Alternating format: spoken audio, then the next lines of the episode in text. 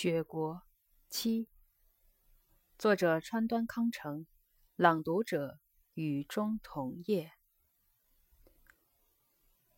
岛村走到外面，可是叶子那双眼神依然在他的眼睛里闪耀，宛如远处的灯光，冷凄凄的。为什么会这样呢？大概是回忆起了昨晚的印象吧。昨晚，岛村望着叶子映在窗玻璃上的脸，山野的灯火在他的脸上闪过，灯火同他的眼睛重叠，微微发亮，美得无法形容。岛村的心也被牵动了。想起这些，不禁又浮现出居子映在镜中的，在茫茫白雪衬托下的红脸来。于是岛村加快了脚步，尽管是洁白的小脚，可是爱好登山的岛村一边走着一边欣赏山景，心情不由得变得茫然若失，不知不觉间脚步也就加快了。对经常容易突然迷离恍惚的他来说，不能相信那面映着黄昏景致和早晨雪景的镜子是人工制造的。那是属于自然的东西，而且是属于遥远的世界。就连刚刚离开的居子的房间，也好像已经属于很遥远的世界。对于这种茫然的状态，连岛村也觉得愕然。他爬到山坡上，一个按摩女就走了过来。岛村好像抓住了什么东西似的，喊道。按摩姐，呃，可以给我按摩吗？嗯，现在几点钟了？按摩女胳肢窝里夹着一根竹竿，用右手从腰带里取出一只带盖的怀表，用左手指尖摸了摸字盘，说：“两点三十五分了，三点半还得上车站去。不过晚一点也没关系。”你还能知道表上的终点呀？嗯，我把玻璃表面取下来了，一摸就摸出表盘上的字。虽然摸不出来，但是……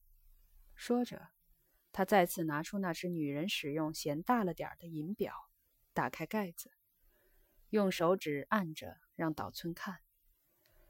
这里是十二点，这里是六点。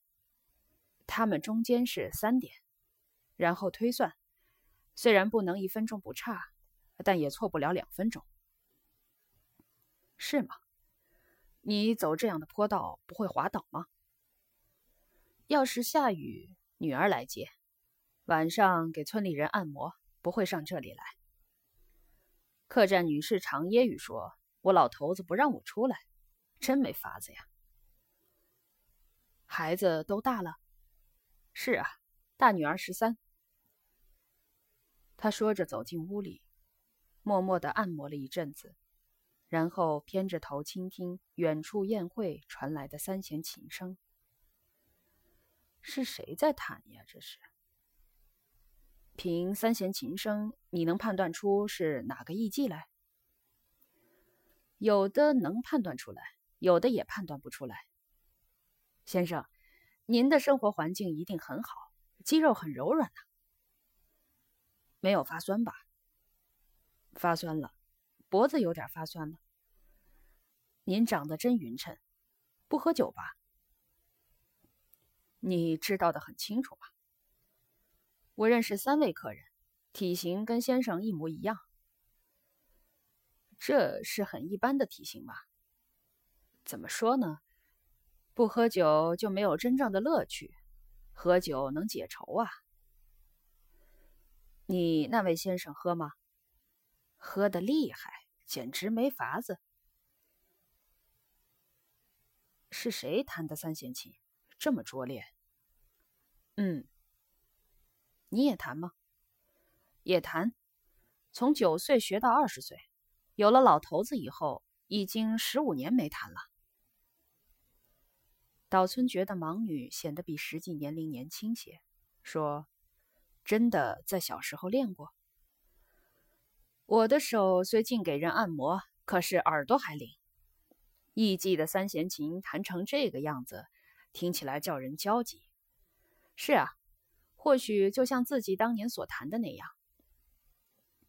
他说罢，又侧耳倾听，好像是井筒屋的阿文弹的。弹的最好的和弹的最差的，最容易听出来呀。也有弹的好的，呃，那个叫居子的姑娘，虽然年轻，近来弹的可熟练了。哦，哎，虽说弹得好，也是就这个山村来说。先生也认识他？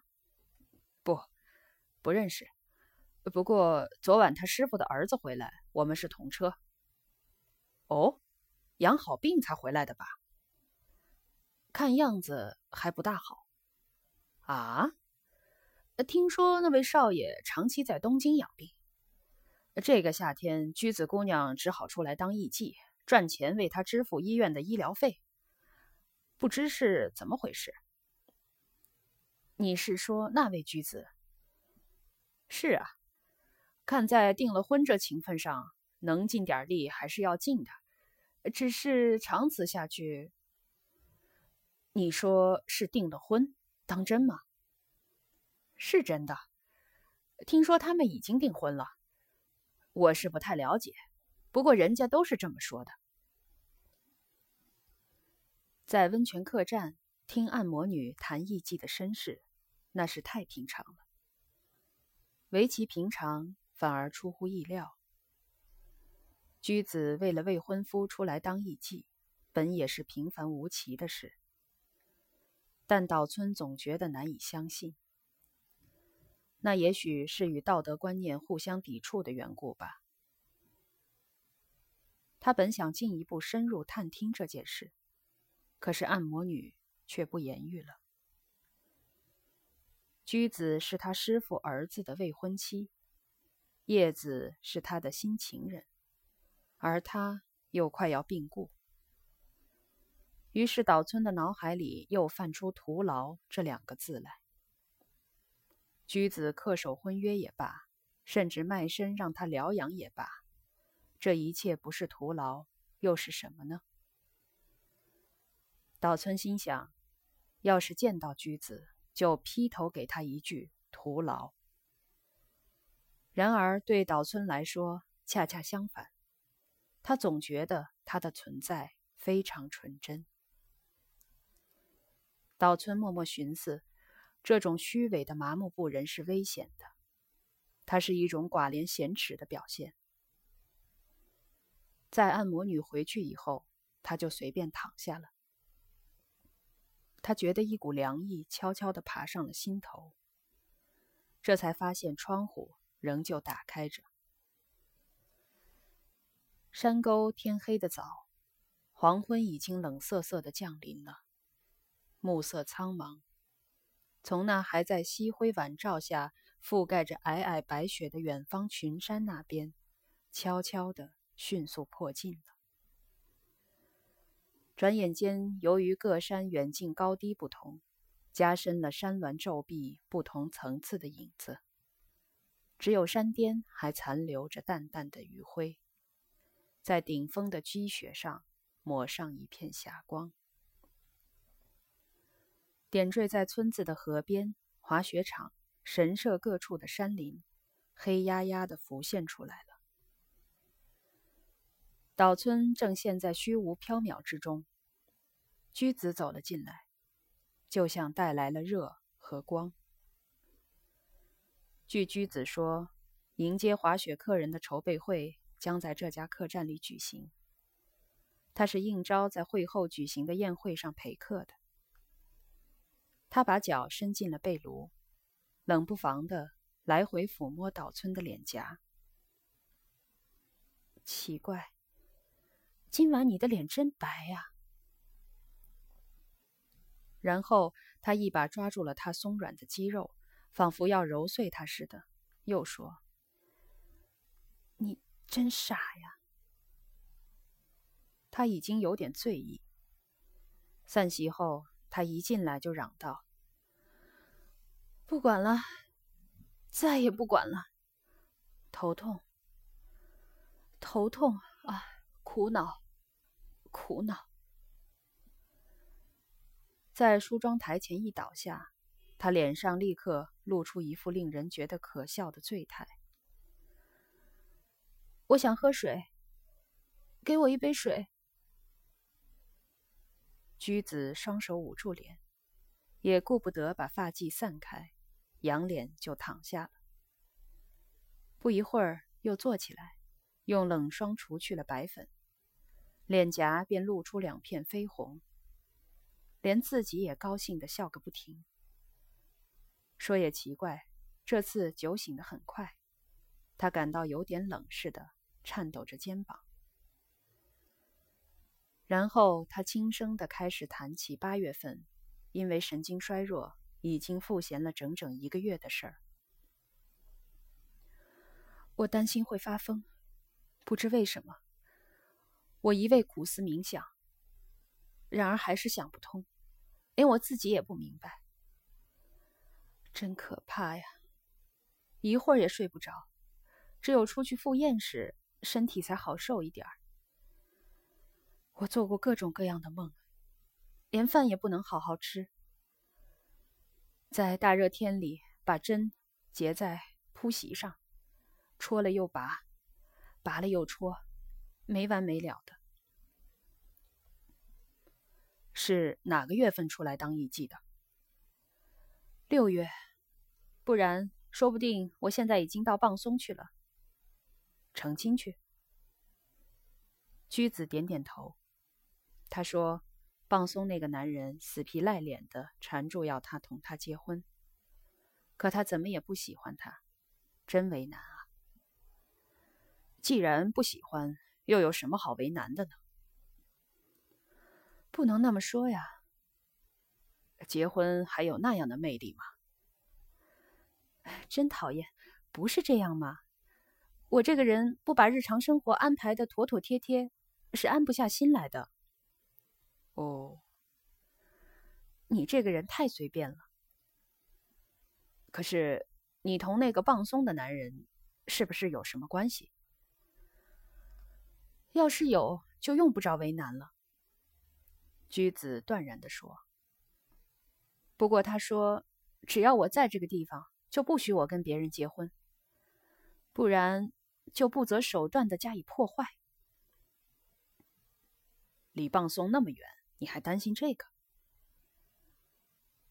居子沉默了一会儿，身体暖和了，安详的躺了下来，突然无意中说出一句：“那时。”我还以为怀孕了呢，哼！现在想起来多可笑呀，呵呵。